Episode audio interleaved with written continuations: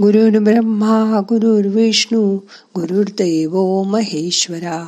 गुरु साक्षात परब्रह्म तस्मै श्री गुरवे नमहा आज देवीच्या नवरात्राचा तिसरा दिवस.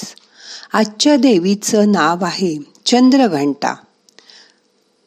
आज या देवीच्या ध्यानाला मणिपूर चक्रावर मन एकाग्र करायचं. मग करूया ध्यान. मन शांत करा. शरीर शिथिल करा. हाताची ध्यान मुद्रा करा. डोळे अलगद मिटा. मोठा श्वास घ्या. सावकाश सोडा. तुमचं सगळं लक्ष नाभीजवळ एकाग्र करा. मणिपूर चक्र इथे पाठीमागच्या बाजूला आहे. चंद्रघंटेची कृपा झाली की आपल्याला दिव्य सुगंधाचा अनुभव येतो.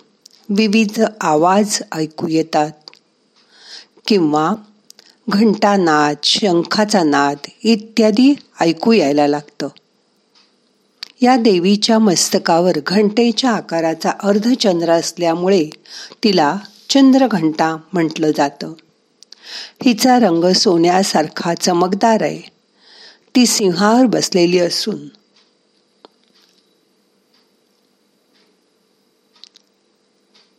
तिच्या हातात वेगवेगळी आयुध आहेत.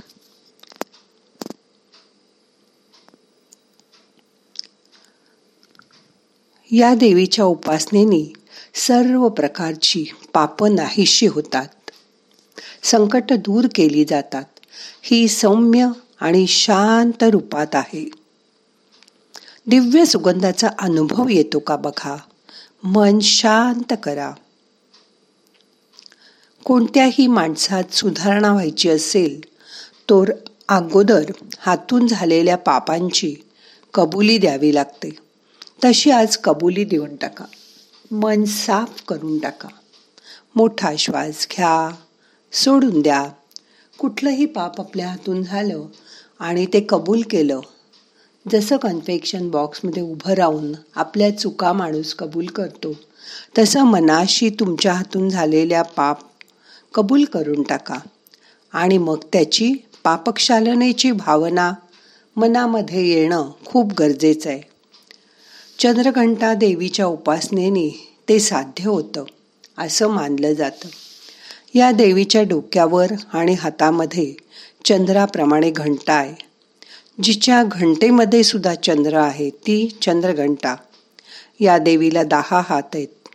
तिच्या हातात कमळ धनुष्यबाण गदा त्रिशूळ खड्ग अशी अनेक आयुधं आहेत. तिने लाल रंगाचं वस्त्र परिधान केलं असून ती वाघावर बसली आहे. दुर्गेची पूजा म्हणजे आदिशक्तीची पूजा. पृथ्वी आप तेज वायू आकाश या पंचमहाशक्तींची पूजा. शंकराचार्यांनी शक्तीचं दृक्शक्ती सर्व शक्ती उत्पन्न करणारी प्रवृत्ती शक्ती हालचाल करणारी बीजशक्ती बीजापासून वृक्ष करू शकणारी दहन शक्ती अग्नीमध्ये प्रगट होणारी ज्ञानशक्ती ज्ञान उत्पन्न करणारी आदी विविध प्रकार सांगितले आहेत. म्हणून नवरात्रामध्ये शक्तीची उपासना केली जाते. तृतीयेच्या दिवशी आंबे शृंगार मांडीला हो. मळवट पातळ चोळी कंठी हार मुक्ताफळा हो. कंठीची पदके कस कासे पितांबर पिवळा हो. अष्टभुजा मिरविती आंबे सुंदर असे लीला हो.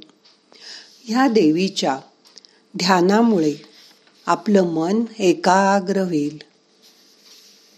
मणिपूर चक्राकडे मन न्या. आज करड्या रंगाची वस्त्र परिधान करतात. हा रंग काळ्या व पांढऱ्या रंगाचं मिश्रण असतो. यात पांढऱ्या रंगाचं प्रमाण वाढवलं की तो रंग तेजस्वी दिसतो. पण काळ्या रंगाचं प्रमाण वाढवलं तर गडद काळपट दिसतो. पांढरट रंग आध्यात्मिकतेकडे झुकतो तर काळपट रंग कारस्थानाकडे झुकतो. कारस्थानीपणा दाखवतो. म्हणून हा करडा रंग स्थिरता आणि समतोलपणा तशीच तटस्थता आपल्याला दाखवतो. आता मन शांत झालंय. मणिपूर चक्राकडे मन न्या. मोठा श्वास घ्या. पोटाकडे लक्ष द्या. नाभीजवळ नाभीपर्यंत श्वास पोचू दे. पुन्हा सावकाश सोडा. आता तुमचा उजवा हात नाभीजवळ ठेवा. डावा हात छातीवर ठेवा. पोट भरून श्वास घ्या. पोटापर्यंत श्वास गेला का बघा. सावकाश पहिल्यांदा पोटातली हवा सोडा. नंतर डावा हात तुम्ही जिथे ठेवलाय तिथली छातीजवळची हवा सोडा. आता गळ्याच्या वरच्या भागातली हवा सोडा. असा तीन आवर्तनात श्वास सोडा. घेताना भरपूर श्वास घ्या. आधी पोट रिकाम करा. मग छातीजवळची हवा सोडा. आता गळ्याच्या वरच्या भागातील एक श्वास झाला. असे तीस श्वास मनाने मोजायचा प्रयत्न करा. उजवा हात नाभीजवळ असू दे डावा हात छातीवर ठेवा. दीर्घ श्वसन करा आणि श्वास सोडताना तीन आवर्तनात श्वास सोडा. मन शांत करा.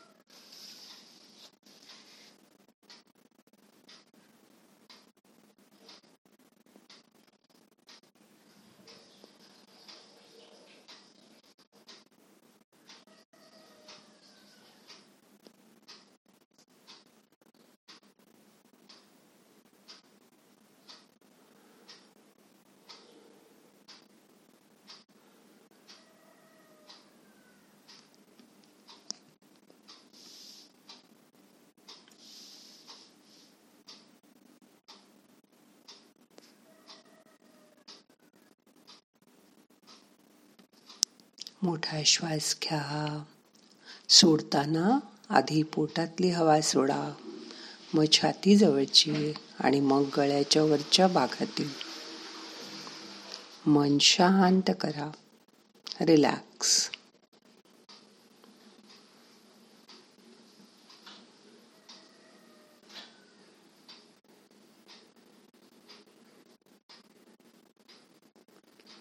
चंद्रघंटेच्या उपासनेमुळे साधकाला संसाराच्या संकटातून मुक्ती मिळते.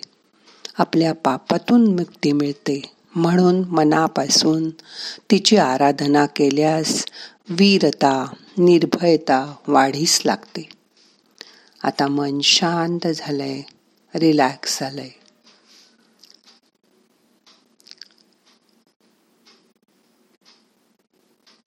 आता आपल्याला आजचं ध्यान संपवायचंय. प्रार्थना म्हणूया.